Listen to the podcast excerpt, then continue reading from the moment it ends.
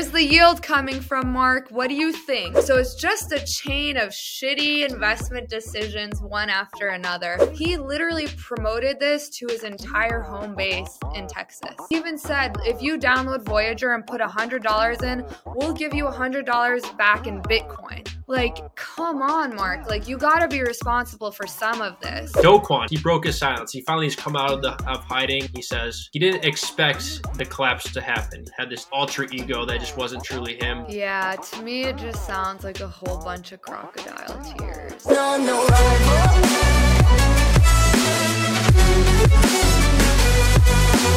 What's up, guys? It's Seed Phrase Daily back again for another roundup this week. We're taking over because Mo has been taken over by COVID, possibly.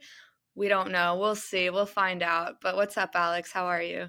Good, I'm chilling. It's a miserable, cloudy day for the second day in a row, so I'm looking forward to some sunshine. All right, I want to review what we're going to talk about today. So, we're going to talk about Magic Eden. We're going to talk about this Bitcoin documentary I watched. I'm going to break it down for you guys and make it really fucking easy to understand. Um, what else do we have on the agenda today, Alex?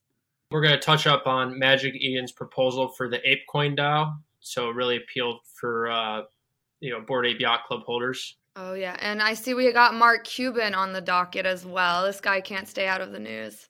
Yeah, he's uh, he's uh, getting uh, sued for promoting a uh, Ponzi scheme that was Voyager. You know, everyone knows what happened there. They blew up. Right. All right.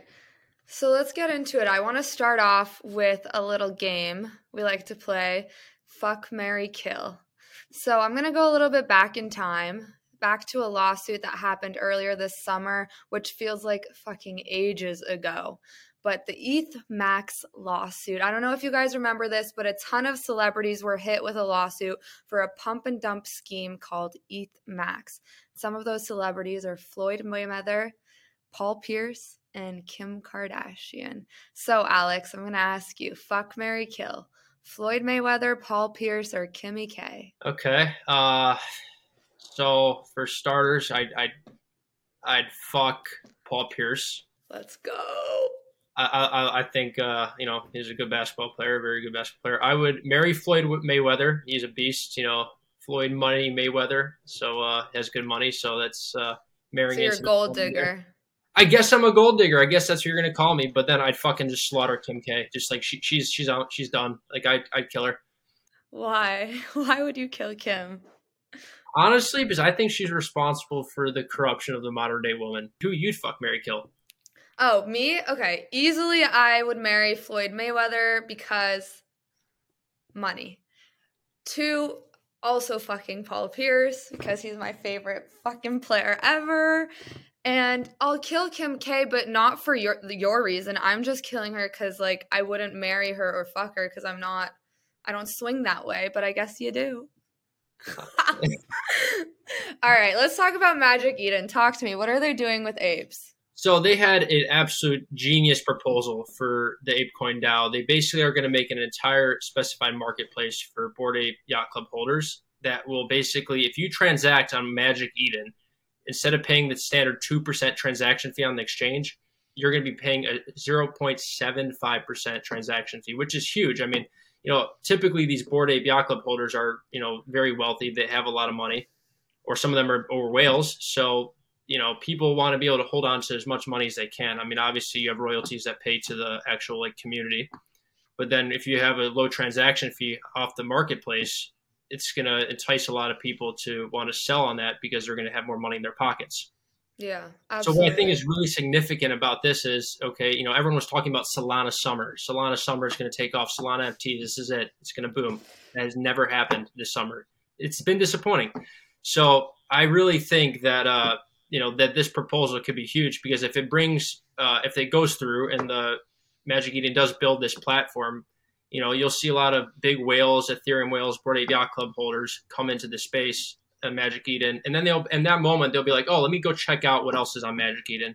So they'll see all the other Solana NFTs, and I really think that's going to be a catalyst and driver for Solana NFTs to have a possible bull run because more money will be flowing through those ecosystems. Totally. I think this is great. Um, not because I care for the apes, I really don't. I understand the value that apes have because they're one of the best use cases of NFTs and crypto. I understand that. I understand the the the gravity they hold in this situation. I just don't fucking care about apes and I don't care about their merch. I don't care about Snoop Dogg and Eminem making a song. That's just me. But I do like Magic Eden. I really like Magic Eden. So I think this is great news for Magic Eden. I remember about a month ago, actually, Magic Eden had a day where they surpassed OpenSea in sale volume. So I think we might see a shift here. This is a flippening for exchanges, NFT exchanges. Maybe we could see Magic Eden take over and OpenSea take a step back. We've already seen OpenSea do their layoffs and, you know, be involved in some pretty shady stuff. So we'll see what happens in terms of NFT marketplaces, but I'm definitely Team Magic Eden. Um, so let's talk about ETH. Something yeah, so- no one yeah, go ahead. I was just going to say it's, uh, you know, people that have been in crypto, I've been in crypto since 2021, but people that have been in crypto since, you know, 2015, 2016, were always like, when is the merge going to be? Some people thought it was going to be 2018. Then there's like, oh, it's going to happen 2020. It never happened. But now we actually finally have a date. It's September 15th, which is huge. So it's basically going to transition from proof of work protocol to proof of stake which is absolutely huge because you know for the, these tree huggers that love the environment, they they're going to be very happy because you know it's going to be much more energy efficient. You know, using uh, proof of work requires these minings to that require an exorbitant amount of electricity. Uh, oh, we will get into that, my friend. Today is the day we will talk about that in detail. But keep going. I was going to say, so you know, it's it's it's huge because now it's finally transitioning to proof of stake protocol, which is a big deal. And but I want to clarify a few things. People are saying, "Oh yeah, this is going to be huge." Now gas fees are going to go so much lower. Um, you know, it's going to be so much quicker. That's not the case. And th- on September 15th, what is simply happening is that that they're just shifting protocols. So gas fees will remain unchanged. The transact the fees the the speed of the the network is also not going to be uh, increased. So it's not going to affect those two variables. But Vitalik, the founder of Ethereum, said that after this merge, 55% of Ethereum will be completed. But they plan through uh, ZK rollups, layer two protocols, that will be the driver to reduce gas fees and create you know faster speeds on the on transactions. But so you're saying it'll be layer two that changes the fees and transactions. Fees. Correct. But my but the thing I have with layer two that I have an issue with is because that's going to take away money from the Ethereum overall ecosystem because Ethereum collects, you know, their money from transaction fees, but with layer twos, they're going to be taking up a lot of profits now because more people will be using layer twos for, uh, you know, just uh, cheaper transactions and all that stuff. So, uh, but I'm also concerned with layer twos about from a security measure. I mean, yeah, they're supposed to use the security of a, you know, layer one blockchain, but adding on that layer two, it's like, you know, it's it, people are just starting to use it, and we've seen all this hacks happen the last year. My concern is, what if someone infiltrates this layer two and it's not as secure as we thought it was? Yeah, that's a good point. But I mean, you would know better than I do because I'm new to crypto. But like, we've seen layer twos proliferate, honestly, and I haven't heard of a single layer two hack. But that might just be me. I don't know if you know of any.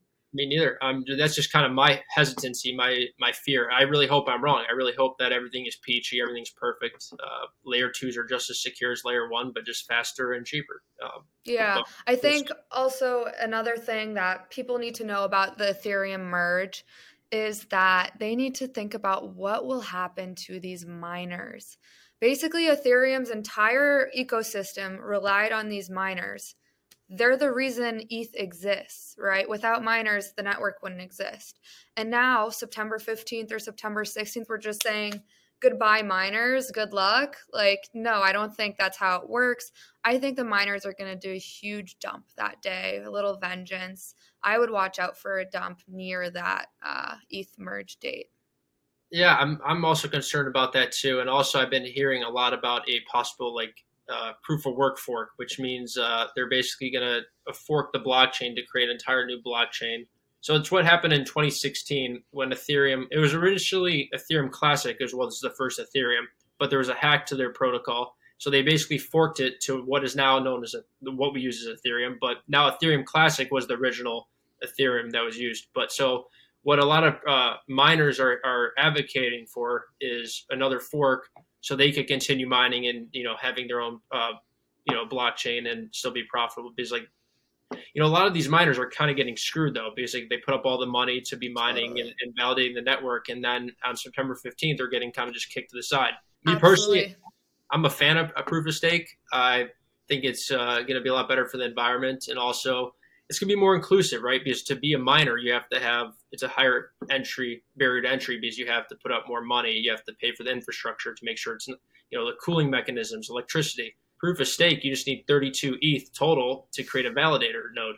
And you don't need just 32 ETH to basically allocate your Ethereum to a you know pool. So you could have like one ETH and allocate it to a certain pool and get like what 3.5% for the year. But a validator node gets what 5.5. So you're only losing two two percent there, which is still 3.5% is better than returns that any bank will give you. So right. I, I, think it's a very substantial upgrade. I think it's going to be huge. But I, I do share your concern that we are seeing uh, possible like quick dump from the miners just saying "fuck you," like you screwed us. This is vengeance. Okay. Well, I want to take a step back to what you just said because I don't. I'm I'm a newbie, right? I don't fully understand the complexities of uh, crypto yet. I'm trying to learn, and what I understand is like proof of stake relies, like you said, on money. So you have to have 32 ETH in order to stake or have a validator node. Have a validator node. Where is this validator node? So these validator nodes are essentially are causing the network to, you know, verifying transactions on the network. So the more validator nodes you have, the more efficient the network. But where is the node? Is it like a physical like node or is it just a piece of computer code? Where's the computer that's running that code like i'm saying like where is the center of where like the code is running that that i'm not completely sure i think some people could use like a amazon software like aws like some uh, cloud servers mm-hmm. um, but the issue with that becomes okay what's the reliability of these uh, you know so- cloud, software of clouds? Like are they gonna are they gonna go off? And the key is to have a validator node that doesn't shut off right? That is always going to be able to be up and running. You know that that's where people are going to want to allocate their funds to because as soon as something goes down no there's they're not making as much money. So you need something that's going to run 24 7 365 days a year right. Well i don't know. That just sounds concerning. Like i'm i'm very skeptical of proof of stake because it's not it sounds like it's not really decentralized. Yeah i mean you're you do bring up a point there. I mean we have the whole like tornado cash that was supposed to be decentralized but now it's being you know banned by governments and you know so it's it begs the question is it like how decentralized is this stuff truly? And it claims to be but uh, right. uh, it might not be as decentralized as we would like it to be or expect it to be yep Exactly. And that's why it's important because you see things like Tornado Cash happen where it's not decentralized. You can easily sanction it or you can easily arrest one of their developers. Like, at least with Bitcoin, you don't have those problems. You can't sanction Bitcoin. You can't arrest one of its developers because we don't know who it is. Like, Bitcoin even the code itself it's meant to be attacked and then it creates more chains it creates more blocks like bitcoin is has survived every attack on it. I can't say the same for other cryptos. Yeah, no, Bitcoin is for sure uh, has the best track record. I mean, that's you know, it's beautiful piece of technology, beautiful piece of code. I personally have never invested a single penny to Bitcoin for the reason of I don't know who who created it. So I guess you call me old fashioned in that regard. That I'm just uh, in type of that investing, but I still believe in Bitcoin. I think it's fantastic. It controls the markets. Most of the market moves with Bitcoin. Yeah, absolutely. And let's let's move on to something less solid than Bitcoin. Uh, let's talk about this Ponzi scheme known as Voyager.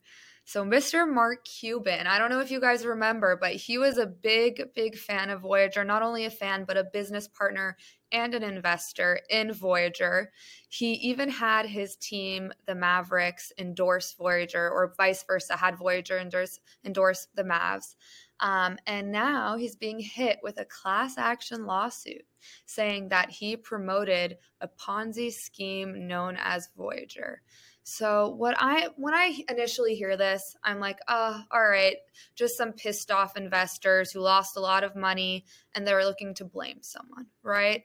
That's the initial take. When Dave Portnoy had a lawsuit that we talked about last week, he never shilled the coin. What was it like moon whatever? Safe moon. Safe moon. He never shilled the coin. He was just like, "Yo guys, like I'm investing in this, might be a scam, might make me some money, I don't know." There there's not much to sue there. There's not much grounds on that. But once you look at Mark Cuban, the statements he's made on Voyager, his own financial interests in this business, and Voyager itself, the way they've presented information to investors, it's a very different situation here. So, Voyager filed for bankruptcy. It is completely liquidated, it doesn't have any fucking money. What does filing for bankruptcy do for Voyager? It protects it from being sued.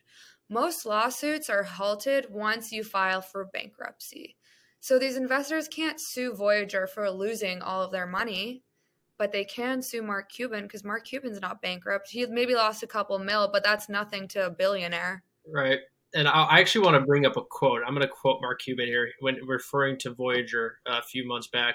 He says, It's as close to risk free as you're going to get in the crypto universe. And I think in that statement alone is what's going to really hurt him. I mean, that that is, uh, you know, very, you know, looking back now, that's extremely naive to say. And, um, you know, obviously that's not the case. I mean, there, you know, Voyager was always bragging about how it's going to be what 10.5% returns on your crypto. It's like you're not yeah. anything like that in banking. Banking is is, is evil and well, you know Voyager is going to come save you. It's going to be 10.5%, but they, you know, they're it's like they a lot of people don't explain where that money is coming from. Like, how do they come up with those returns? So, yeah, man. where's the yield coming from, Mark? What do you think? So, let me break that down a little bit more, actually, because I did some digging. So, Voyager presented itself as lowest risk thing you could invest in in crypto because what they'll do to get you that yield is they'll take your money and just like a bank, they will loan it out and invest it elsewhere to get a return. And they said the risk is minimized because we will invest in companies, organizations, conglomerates that are very low risk, that we know we will get a return on. And guess who they invested in? Three Arrows fucking Capital. And guess what Three Arrows invested in? Luna. So it's just a chain of shitty investment decisions, one after another. And who gets screwed? The users, the poor retail investors. And I think they're honestly justified for this lawsuit I didn't think that about Dave Portnoy, but I do think they are justified to sue Mark Cuban because he is a business partner of Voyager Capital. He had a financial interest in getting his his home base. He com- he literally promoted this to his entire home base in Texas. Like he got all his fans on the platform. He even said, if you download Voyager and put a hundred dollars in, we'll give you a hundred dollars back in Bitcoin. Like, come on, Mark. Like, you got to be responsible for some of this. Like, he he's known for making horrible crypto investments. This is another one of them. Let's see some accountability. Well, this wasn't the first time, you know, Mark uh, Cuban kind of screwed the pooch in crypto. Well, let's talk about his Instagram account, NFT. Like, he had that domain, NFT. It's like, you know, if he did it right, that'd be worth billion millions of dollars to just simply buy the the domain for that. But what happened was he wasn't disclosing advertising on the page, and you know we're repeatedly posting sponsored content without saying advertisement. Just designated that, designating that, and you know his account got banned. It's completely removed from Instagram. So it's like this isn't the first time Mark Cuban has done something that is uh, incorrect and wrong, and legally speaking. So uh, in crypto. Yeah, it's honestly surprising though. I don't know about you, but I'm surprised because I used to watch Shark Tank a lot. I loved Mark Cuban. I thought he was the smartest one there. And he was always into like the tech uh, pitches. Like whenever there was tech involved, Mark Cuban was a shark that was interested. And so to see him like fail epically in crypto and not only fail himself, but lead millions of people down this hole is really shocking and disappointing to me. But you know what's going to happen though? I mean, he's a he's a billionaire. He's just going to get probably a fine of several million. He's going to pay it off, and you know, all is all is going to be good. So that's what's going to happen. I mean, he's, it's not going to see jail time. He's just going to have to probably pay some fine, some fine money, and that's it. He'll be able to walk away. Yeah, and also I want to mention something that Mo has talked about on this podcast before, and I think it's very good advice. It is financial advice, but not the kind that you think it is. It, so, what Mo said was a lot of people will follow whales, whales like Mark Cuban, follow their investments and follow that money, and that's what they'll invest in as well.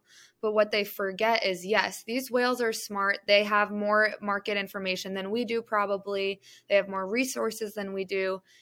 But because of the fact that they have more resources, their failures do not amount to the same as a retail investor making a failed investment. So, Mark Cuban lost a couple million to Voyager, no big deal to him if I had invested 10 grand into Voyager because Mark Cuban told me to and lost all of it, I would be furious. Not only furious, but it would honestly hurt me financially because I can't afford to lose that. But then again, is it my fault for investing more than I can afford to lose? So I actually want to transition a little bit. I want to talk about kind of uh, macro events, stock market, a little shift from crypto. Uh, okay. Big Short, Michael Burry sold all of his stock. So my take is this guy is clearly anticipating a bear market. You know, this guy predicted the 2008 financial crisis recession. He shorted the market in 2008, made a, a shit ton of money, did very well for himself, and you know he's uh, he's always been very selective in what he says. He's always had just very good insight. He's always like most recently he said the highest, the largest commodity that you could have is water. He said that's the best resource you can own. So he's heavily invested in water, which as we can see if you have clean water, you know, that's very important in this day and age. But I think the biggest sign is we were talking about last week how we think the, you know, the stock market's not looking good. So, you know, Michael Burry selling all his stock. You see Cathie Wood from ARK Investment dumps a lot of stock. And then also Elon Musk sells 6.8 billion of Tesla stock. You know, it just adds to the point that, you know, the brightest minds in finance are definitely indicating that we're uh, on track for a a bloody bear market, and I think it's going to be kind of similar to 2008. That's my take. I think we're going to see just a, a complete shit of the market. It's going to go south very quickly. A lot of people are going to lose money. A lot of firms are going to blow up. Banks are going to be in trouble. So I'm I'm very intrigued to see uh, how it's going to turn out. Yeah, and just to add on the macroeconomic factors that we're seeing, I was just reading an article how uh, evictions are at an all time high right now. And uh, more credit cards have been opened this year than last year. So people are taking out money that they possibly might not be able to pay back and they're being kicked out of their homes. Moratoriums are ending from COVID uh, protections. I think you're right. Like we are about to enter uh, dark times. The only you know beam of hope here that the Biden administration really is clinging on to is the unemployment rate. And I think you brought up a very good point to me a couple of days ago, and that is that if you look at the graph uh, year by year, US unemployment rate, right now we're, I think we're hovering just under 4%. That is exactly where we were where we were prior to COVID happening. So really, we're not seeing a, uh, anything positive happening in employment in the labor sector besides returning back to pre-COVID re- levels. So really, we're just going. We've moved back to 2019. We haven't progressed. We've just caught up to our regressions. Right, just the people that lost their jobs are getting back into the workforce and getting the jobs that were lost. So it's not anything new. This is just regaining the jobs, like you said. So I mean, people are talking about, oh yeah, unemployment rate's doing well, but like, is it though? You know, it's like if we saw actual job growth that is doing better than 2019, then I'd be like, okay, that's a positive sign. Companies are hiring, uh, more cash flow is going through the markets, but that obviously indicates otherwise. Yeah, absolutely. And I think we something important to note is um, we're seeing a lot of layoffs, and we're talking about a specific sector. You know, tech is being hit pretty hard right now in the economy. So obviously, you're going to see layoffs happening there first, but I wouldn't be surprised if you start seeing that spread to other industries in the next few months. Um, again, what I'm doing, my strategy to you know get through this recession, bear market, whatever you want to call it, just preserve your money. That's the most important thing you can do. I'm literally cutting down on eating out. I'm cutting down on shopping. Like prices are so high, it makes sense to cut down. It makes sense to cut where you don't need to be spending money. That's what I'm doing. And obviously, dollar cost averaging into Bitcoin every week because that's what I believe in. Um, you should definitely do your own research and find a coin that you believe in as well that will yield you value. Speaking of yield, let's talk about uh, something that was yielding 20% that absolutely collapsed and was probably the catalyst for the start of this bear market. Do Kwon, he broke his, his he broke his silence. He finally has come out of the of hiding and decided to face the music. And uh, you know, he talks about in this interview that was like I think 45 minutes long. He says he didn't expect the collapse to happen. He said he, he's struggling to find words to describe what it feels like. He can't come up with the words. He genuinely believed in UST. He genuinely believed in uh, Terra, this their stable coin that was supposed to be pegged to the US dollar, but clearly that depegged very quickly to zero. Um, and he basically talked about how he didn't anticipate the price of Bitcoin to drop so rapidly, and then just the FUD on Twitter just kept getting worse and worse, and people were spreading all this doubt. And uh, eventually, what happened was leaked information came out saying that they were looking for two billion dollars worth of like funding, uh, and then that leaked, and then that created a bunch of short positions for Luna, and then just completely decimated the the token value and and he talks about how he also regrets his like kind of like attitude, how he came across so cocky and just arrogant and confident, and he definitely uh, said that that kind of like uh, bit him in the ass because he was just you know had this alter ego that just wasn't truly him, but just was really cringe because it, obviously he was talking about how his product is great, but went from sixty billion dollars to to nothing. Yeah, to me it just sounds like a whole bunch of crocodile tears. Like I don't think it was an alter ego, my friend. Sure, like, you know, like we we do content creation. We know what it means to put on a bit of a personality to stay engaging, to be interesting, but it comes from somewhere. It doesn't come from nowhere. And I think this guy had a lot of money, thought he was doing great, and he decided to be a dick and he decided to be cringy and whatnot. And I think he was overconfident for sure. But I think when you see that in a founder, it's a red flag. Anyone who has truly a good product, they're not out there boasting, they're not out there drawing attention to themselves. The product speaks for itself. And I think with Do Kwon, you know, he didn't think this would happen. Sure, no one thinks that they're going to go to zero. But educated people, experienced people in cryptocurrency know it's extremely volatile and the good companies, the good cryptocurrencies, the good NFT projects add in that risk when they do anything. They understand the volatility of the market even if you don't expect the low to be as low as it is, you factor that in. You see players like OpenSea and Coinbase laying people off, whereas Binance is hiring people right now.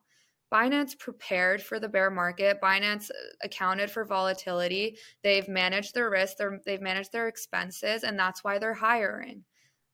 Coinbase, OpenSea can't say the same. It's, it's funny you say that about Binance because CZ Binance, the uh, CEO of the exchange, basically tweeted out, I think in like May, saying it's it does wonders when you don't spend money on advertisement and stadium rights, like stadium naming rights. So he was basically calling out, obviously, Coinbase for their Super Bowl commercial, and then like Crypto.com, Crypto.com, which used to, which they have the naming rights for the uh, arena in Los Angeles that was formerly Staples Center, and so, and then also FTX Arena, which is the Miami Heat's, uh, you know, arena. So it's like these these companies were pumping money into advertisement, hoping that it would create a catalyst. But you know, maybe long term it brings awareness, but currently just definitely wasn't the smart move financially because Binance is now hiring what three thousand new employees by the end of the year, and yeah, Crypto.com, Coinbase, uh, are, are slashing uh, employees. So it. it's just uh, funny to see that you know CZ Binance kind of just takes a jab at those companies and exchanges. Yeah, and I think rightfully so. I think I respect CZ and he's he's not a dick. He's not cringy on Twitter and he's one of the most influential people in the space. He's one of the most successful people in the space. I think your character really comes out when money starts rolling in and Do goodbye. That's all I have to say. Yeah, he, he, and he also, I'll quote him. One last thing I want to touch up on, then we'll move on from Do Kwon. He doesn't deserve that much attention, but I, I'll bring this up. He says next 20 years is going to be more meaningful than what happened over the last six weeks.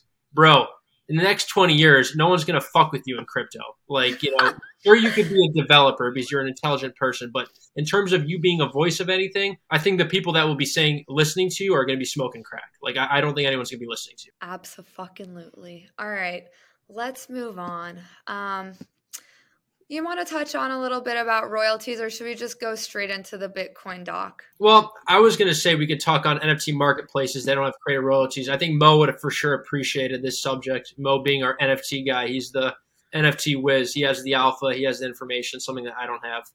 Hopefully, one day I will. Um, but anyways, I'll touch on real quickly. Uh, there's a few NFT marketplaces that are basically getting rid of and not honoring cre- creator royalties. So, uh, an exchange that is called Sudoswap has just been taking up a decent chunk of transactions because they don't honor creator fees. They have a two percent, you know, marketplace transaction, which is very small, but they don't honor the typical five to ten percent royalties that projects have. So basically, people are able to trade their NFTs and keep more money in their pockets. For Solana, the, the exchange is called YA with three W's. It's the second largest marketplace on Solana, and it's you know it draws a lot of controversy because isn't that the whole purpose of Web three royalties? Like you believe in the project that you invest in, that royalties will reward the project so they can continue to build build their product. I mean that's the whole beauty of Web three. So if we get rid of royalties for the creator, we're essentially going back to Web two. There's basically no difference between what you know all these mainstream uh, you know companies, tech companies now are doing, and it's just a, just at the end of the day, a money grab. So I think what a lot of issues is going to happen is is that if this you know becomes mainstream, where you know creator fees are just not going to be factored in anymore, you know I think we're going to see higher mints. You know projects that are coming out are going to charge a shit ton of money for mints, and then also you got to think about creators are probably going to hold up half the collection, you know, because they need to make money somehow. They need to ensure that they're going to be able to keep you know building their project, building their company and paying themselves. So they're probably going to keep half of it. And in theory, they control most of the circulation, which you don't want that. You want it to be distributed over a large community. You don't want ha- one person controlling half the freaking supply. Yeah, I agree. I think there's something to be said, though, where royalties don't make sense in certain types of NFTs. So I think an NFT that promises a roadmap, they're going to create a community or they already have a community and they're building it um, or artists like creating unique art or um, avatars.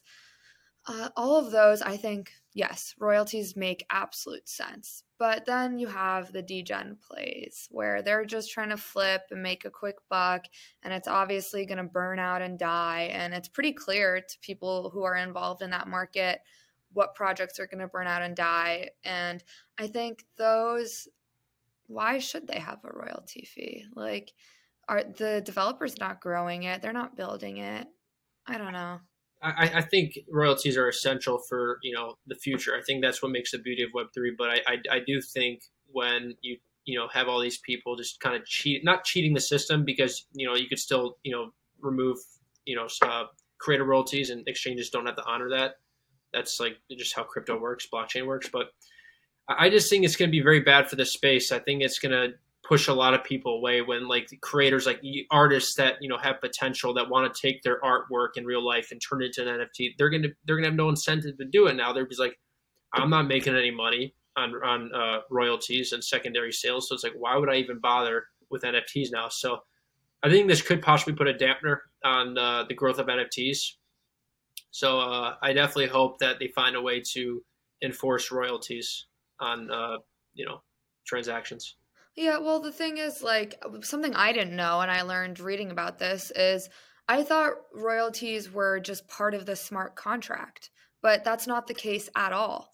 So, uh, you can't enforce royalties on a smart contract. In fact, there's no tech right now that can enforce those royalties. Right. The only reason they exist is because it's like a social construct and agreed upon unwritten rule that royalties will exist for NFTs.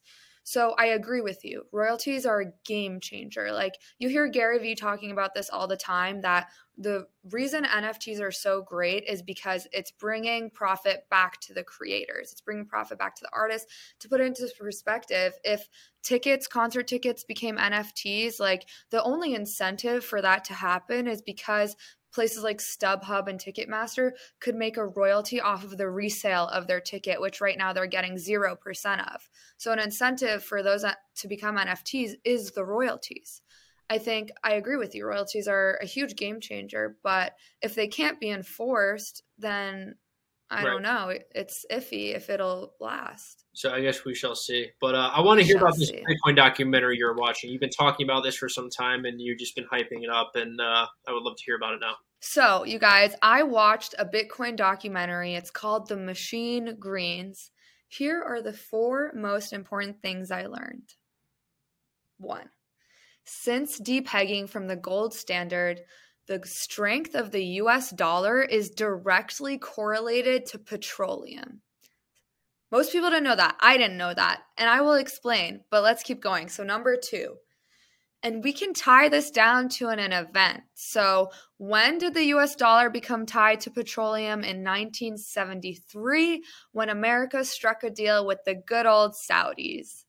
Number three, the third thing I learned the US dollar and the system that upholds it is one of the biggest threats to tackling climate change.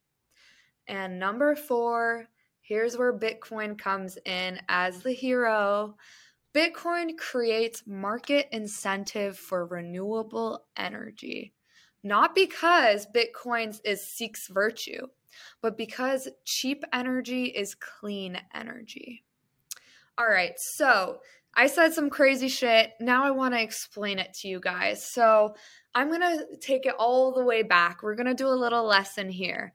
I'm going to go through some things that you need to fundamentally understand in order to understand the relationship between Bitcoin energy and the relationship between the dollar and petroleum. So let's start with this simple fact that life is energy. Do you agree with that, Alex? That without energy, you cannot have life? I 100% agree. That's uh, okay, everything good. revolves around energy. Everything revolves around energy. This is just a fact of life. And the earth receives its energy from the sun. Without it, there would be no life. Now let's go through a little bit of history. Once humans discovered fire, we were able to cook. So that's a form of energy that we created. Cooking allowed surplus food, which didn't exist before then. You know, you'd eat what you could, but now there's a surplus of food. So that created excess energy in humans, and that allowed us to form larger brains, as the theory goes. So we wouldn't be as smart as we are today without heat to create cooking.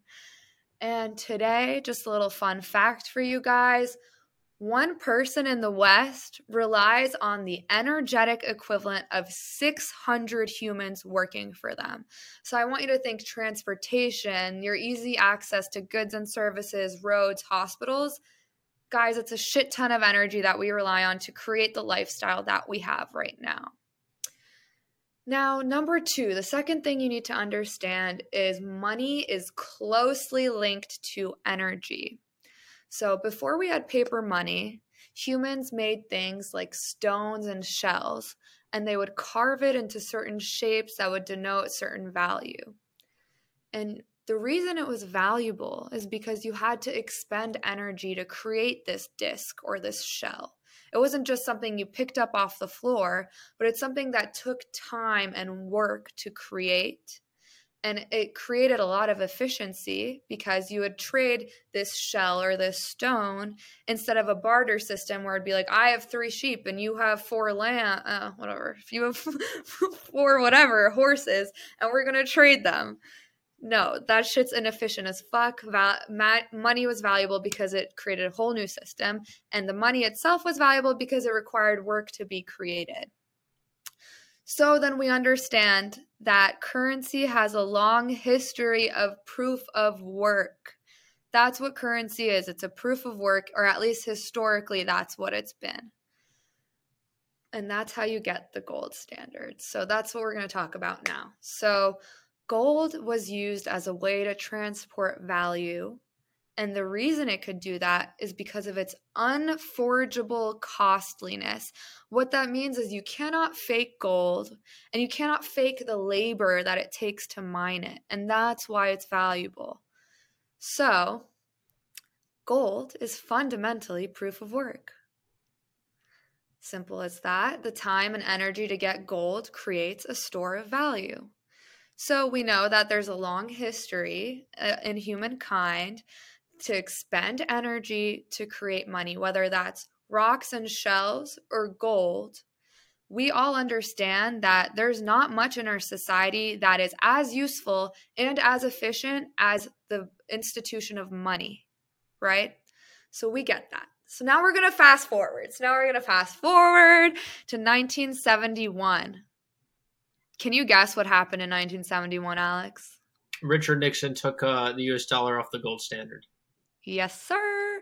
Do you know why? So yeah, I actually I actually think I know this. So uh, we basically mined every inch of the planet for gold, and you know we thought there was just an infinite supply. We just keep mining, we're going to discover more gold. But eventually we realized there's a limited amount of gold, but we didn't factor that into our financial systems. So when we're like, okay, well, there's a, not as much gold as we anticipated you know, it's going to create a little problems with the, the fiat currency.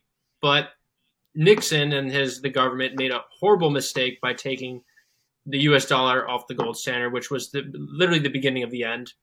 Which you know is like the the catalyst where we are now, where they're printing trillions of dollars worth of money out of thin air. That is basically decreasing the value of our assets. Um, so yeah, I think that was a big no-no. Uh, I wish it never happened. But like you said, that's where Bitcoin comes in because there's 21 million in circulation. It's not like we're gonna keep mining, be like, "Oops, we ran out, we're screwed." We already know initially what how much it is, so it's mathematically priced in. If you want to put it like that. Absolutely. So you're right. Nixon depegged the dollar from the gold standard. And that's because, like you said, we had a lot of inflation happening and we had way more debt than gold. So he's like, oh shit, I got to figure out another way to preserve the value of the US dollar. Depeg from gold. And shortly thereafter, in 1973, came the birth of the petrodollar. So instead of gold, the US struck a deal with the Saudis what was that deal? It was a mutually beneficial deal. So now that people don't need the US dollar for gold reserves because we depegged, Nixon and his administration had to find a way to make the US dollar still globally relevant. What is something that the entire world needs? And how can we peg that to the dollar? So we said, hey, Saudis, uh, I'm going to give, I'm going to sell you guys our top of the line military equipment that no one else in the world has. The US has the strongest military in the world with the strongest forces behind it. We're going to sell you that grade A technology. Millions of taxpayer dollars went into making. We're going to sell that to you, Saudis. In exchange, you're going to sell your oil on the global markets by US currency. So you can only sell oil in US dollars and you can only exchange oil with US dollars. What did that do? So that made OPEC, the rest of the Middle Eastern pact that sells oil, not including Iran, start selling oil in dollars. Slowly, the whole world now sells oil in dollars. That is how we keep global relevance. That is why we are the global currency reserve because we all need oil and it's pegged to the dollar. Something I had no idea about, and I'm an international relations major. This is my bread and butter. And I learned this through this documentary, which is why I'm so like hyped up on it because I think it's very fucking interesting. So let's talk a little bit more about the military. So we give them military aid, they give us global relevance in our currency. The US military is the glue that binds the dollar to oil. And let me put that into perspective. Not only are we selling the Saudis a buttload of weapons, but our own weapons use a buttload of fuel. So the military burns 4.8 billion gallons of fuel a year. 4.8 billion gallons of fuel a year. That is It sounds like we got ourselves in a vicious cycle, right? We're using we're using their oil to basically fuel literally our military, but in reality, you know, our military is supposed to be the most powerful uh, force in the world, but we still need our supply from other sources, which is like right. in theory, you think the military should be self-sustained. So it's like we kind of uh, they kind well, of. Well, here's the thing. Here's the thing. The military is it doesn't actually rely. We don't actually rely on foreign oil. If the U.S. wanted, we could use our own oil. We have the largest oil reserves in the world. Most people don't know that. Most people don't know the United States has the most oil in the world. We just don't want to tap into those resources. And it's not in our interest to tap into those resources because it would threaten this deal that we struck with the Saudis in 1970 fucking 3 that has never changed. We rely on our currency being the world currency that is the most prime US interest above all else is to protect the US dollar against all other global currencies. That's what keeps us in our number 1 spot. And the only way we can do that right now is through this deal with the Saudis. All right, so another thing I wanted to say a little fun fact. One stealth fighter jet is 1 million taxpayer dollars and one average flight. So they do tons of test flights, practice flights, real flights. One of those flights burns 16,000 gallons of fuel. All right. So, so now wanna, you see the problem. Yeah, go ahead. I want to talk about just how, like, you know, all that fuel costs, to, you know, fund, you know, to power the military and how just energy, you know, taxing that is. Um, and the beauty of Bitcoin, you talk about how like you know Bitcoin is you know we have a finite amount, 21 million, uh, which is huge. But people talk about how Bitcoin mining is uh, bad for the environment. But a lot of the time is what is happening right now is you know a lot of mining companies are using renewable energy, so they're using clean energy to produce Bitcoin to mine Bitcoin, which is huge. But I think there's other aspects of Bitcoin mining that is going to be very relevant to society. I've been seeing cases where people use Bitcoin miners to basically use the heat from that to power greenhouse where they where they grow food, wow. which is huge. And then you have the whole argument of is Bitcoin going to stabilize the electrical grid? I'm not an electrician. I don't know how that's going to happen, but that's a big talking point that a lot of these Bitcoin maxis have is like, oh, you know, through clean energy, Bitcoin will stabilize the grid and produce and provide clean energy and electricity for you know households and all that stuff. Which so you have a clean monetary system that basically cannot be cheated, and then you also have the monetary system from mining that also uh, results in you know uh, clean energy for you know houses and people, and also to grow food in greenhouses by from the heat. So there's a lot more utility to Bitcoin mining than just simply mining the coin itself. Absolutely. And you know what? That is literally the next point I was going to say. So, what that brings us to, we see the problem. We see the problem with fiat currency, specifically the US dollar. We see how that is a threat to uh, efforts to curb climate change because of its link to the petroleum industry. So now we are at Bitcoin, and Bitcoin is a currency of energy, just like how the dollar is, right? So the only thing is, Bitcoin is one of the only industries that is extremely cha- transparent about its energy usage, and that's what makes it an easy target. So, I want to put this into perspective. So, Bitcoin uses around 100 to 150 terawatt hours per year. Okay. The cruise ship industry uses double that at 250 terawatt hours a year. Always on devices at home, like your Alexa or your desktop, expends 12 times more energy in one year than the entire Bitcoin network. 12 times.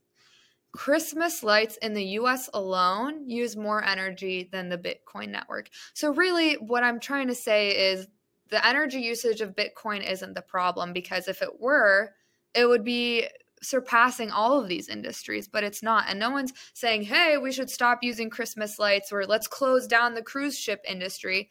These people don't care about energy when they say Bitcoin uses a lot of energy. They care about when you hear a central banker tell you that Bitcoin uses too much energy and it's bad for the environment, remember that they're taking private jets to uphold a system that maintains the US dollar and its ties to petroleum. Remember that, okay? I also All want right. to add to that. I'm pretty yeah. sure Bitcoin, like, I am pretty sure it accounts for less than one percent of the uh, carbon footprint in the world. Like, less than one. Yeah, so, like, Bitcoin mining is not the problem. I mean, before people start pointing fingers, oh, it's bad for the environment. You know, save the trees, save the turtles. You know, we gotta we gotta start looking at the other aspects of our society that are contributing to this carbon, you know, footprints and greenhouse gases and high electrical output. So in reality, you know, Bitcoin miners, majority of them are using clean energy, like I said. So it's like Bitcoin is not really the problem. Bitcoin is probably the solution. But like you said, all these central bankers have a problem with that because it goes against their interests. Exactly. And you know what? Bitcoin compared to general energy usage, general energy usage right now is at 11% renewable energy. Bitcoin, which has only last I'm um, only existed since what 2012 or no, 28 2008. 2008. 2008. Bitcoin has existed since 2008. Clean energy has existed far longer than that. Bitcoin has only existed since 2008 and it uses 40% renewable energy. So it's four times more green than the rest of the entire world's general energy usage. So, and I want to explain why that is. This is something people don't understand. And it's very simple. Bitcoin miners are financially incentivized to shift to renewables because it's cheaper. In order to have an edge as a miner, you need to cut your costs in energy. And the easiest and best way to do that is with renewables. Renewable energy is cheap because it's efficient. Fossil fuel is expensive because it's not efficient. Okay, so BTC miners have to find low cost energy to get an edge, right? And while a lot of industries they don't have the luxury of going to where that energy source is, like say a river or a volcano or whatever kind of power renewable power you want to use, Bitcoin miners are very mobile. So they can move to wherever that energy source is. It doesn't matter, right? I was I was going to say, you know, it's funny when people talk about how like, you know, we need electrical cars to save the environment, but no one talks about the process of mining lithium, like and getting creating lithium batteries. If you see these images, they're literally putting craters in the world, and, and they're and they're exploiting humans to basically mine. You know, they're using you know people in Africa or the Middle East, and they're just exploiting the the work for these to mine all these uh, resources. When if you look at Bitcoin mining, they're in literally a cargo container using clean energy in the middle of a field like, yep. and people say one is more uh, environmentally taxing than the other. It's clearly when you're putting a crater in the world, that's a lot worse than putting a simple cargo container using hydropower or solar panel or just any other clean energy source. So it's, uh, I think it's a big farce, and I think that a lot of the problem is a lot of people just lack the, the common resources of knowledge to realize that Bitcoin is is not the problem. It's just they you know they they follow what the media says and just what the uh, they're they're NPCs, right? They're just literally like robots that just don't uh, do any critical thinking. But the problem is, I think it just stems from lack of education and knowledge of crypto, but I, and, and, and Bitcoin. But I think as time goes on, people will start realizing just how efficient and good Bitcoin is and what it could provide for the economy. You know, people working, uh, the environment, all, all, of the above. It, it's it has more uh, utility than you know we initially think. You're absolutely right. I think it is a problem of education. I I mean, honestly, like if I didn't have a natural interest in crypto and being like just curious, like what is it? Why are so many people talking about it? Why are people getting rich off of it? That's the only reason I'm here now is because I was curious about it. But you can't expect most people to think that, you know, right? Like I was an international relations major. I graduated with honors and I didn't know that the US dollar was pegged to petroleum sales. I didn't know that. So I think it does take quite a bit of effort to get the right information. And I think that's why seed phrase exists, honestly, is to bring make that easier, make that process easier, make it more streamlined. Um, but going back to Bitcoin, another thing I wanted to say about the miners is in Texas and I think one other state, a lot of Bitcoin miners have struck deals with where there are oil rigs. So I don't know if you've uh, you guys have ever seen an oil rig, but basically they flare. They flare literally it looks like a legit fire on top of it because it's releasing methane gas into our atmosphere. And that's what's really bad for our environment is that release of methane. What Bitcoin miners have done is they've established themselves right by these oil rigs. And instead of releasing that methane, they utilize it. They capture the methane. And not only the methane, they also capture the carbon. And they utilize that as their energy source to run these mines. So not only is Bitcoin utilizing clean energy, but it's also cleaning up a bit of our our uh, non-renewable energy. It's kind of cleaning up that market as well. Like if that methane doesn't get trapped by a Bitcoin miner to use as energy, it gets released into the atmosphere. Like I think it's a win-win. And uh, you know, the last thing I'll say here is that Bitcoin doesn't require warplanes. Bitcoin doesn't require Middle East wars. It doesn't require drone fleets. And it definitely doesn't require a multi billion dollar armament deal. The F 35 will only ever run on jet fuel. Bitcoin can run on any type of energy. Mic drop. Mic drop. Big time. but yeah, that's why that's part of the reason why I'm like so into Bitcoin is because I have this natural inclination about like our government's corrupt. Our government is so corrupt, and our government rules money, and money rules my life. Like, that's just a fact. To detangle myself from that situation is like absolute freedom. Yeah, and speaking of freedom, that's why I'm like a big fan of the president of El Salvador. Um, I can't even pronounce his name. Uh, Boot Boot. It's like I'm not even gonna attempt it, but he's uh really an innovator. He thinks ahead, and you know, it's like people talk about their stories in El Salvador. If you watch a documentary, um, this Jack Mallers documentary. He's a big Bitcoin maxi. He talks about how you know if you're going from and you have your half your family is living in El Salvador and you're working in the U.S. and you're going to basically you know send your money through uh, Western Union or one of these like portals, like they're going to take significant amount of you know the money from fees, and then when you go to a Western Union or whatever in El Salvador, you know think about what's what's going to happen. You walk out, you're easily a target because people are like, okay, this person, you know, is clearly going into this this place to get money. So they're an easy target to get robbed, and that becomes yeah. an issue. So all that and person's hard work that, that happens in America is just stolen in a second as soon as it gets transferred. The Bitcoin, I was just saying, the beauty of Bitcoin is, you know, you don't need to go into any store. You don't need to go in to be like to receive your assets. You can literally just be sent it from anywhere in the world, and you know that that creates that. Uh, not a minute, can't speak, but that uh, this you know, thank you, thank you um, but uh, I, I, think that's what's so beautiful about Bitcoin is that well, that's what's going to result in in these third world countries that they could just keep their funds disclosed and not really people are going to be able to know so this prevents them from getting robbed and it really gives them true financial freedom yeah i mean it's not only getting robbed physically because like you're coming out of a western union but western union itself is robbing people they have extremely high fees especially like let's be real here. Like a lot of people from countries like El Salvador, Nigeria, Kenya, Iran, countries that suffer from hyperinflation, any amount of money sent to them from the US is extremely valuable and extremely useful and helpful. So let's say I'm sending, you know, I work at as a waitress for my family. I work as a waitress in the US and I send my family money back. How much does a waitress make? You know, like it's very limited amount of money and they're taking a huge fee out of that limited amount of money.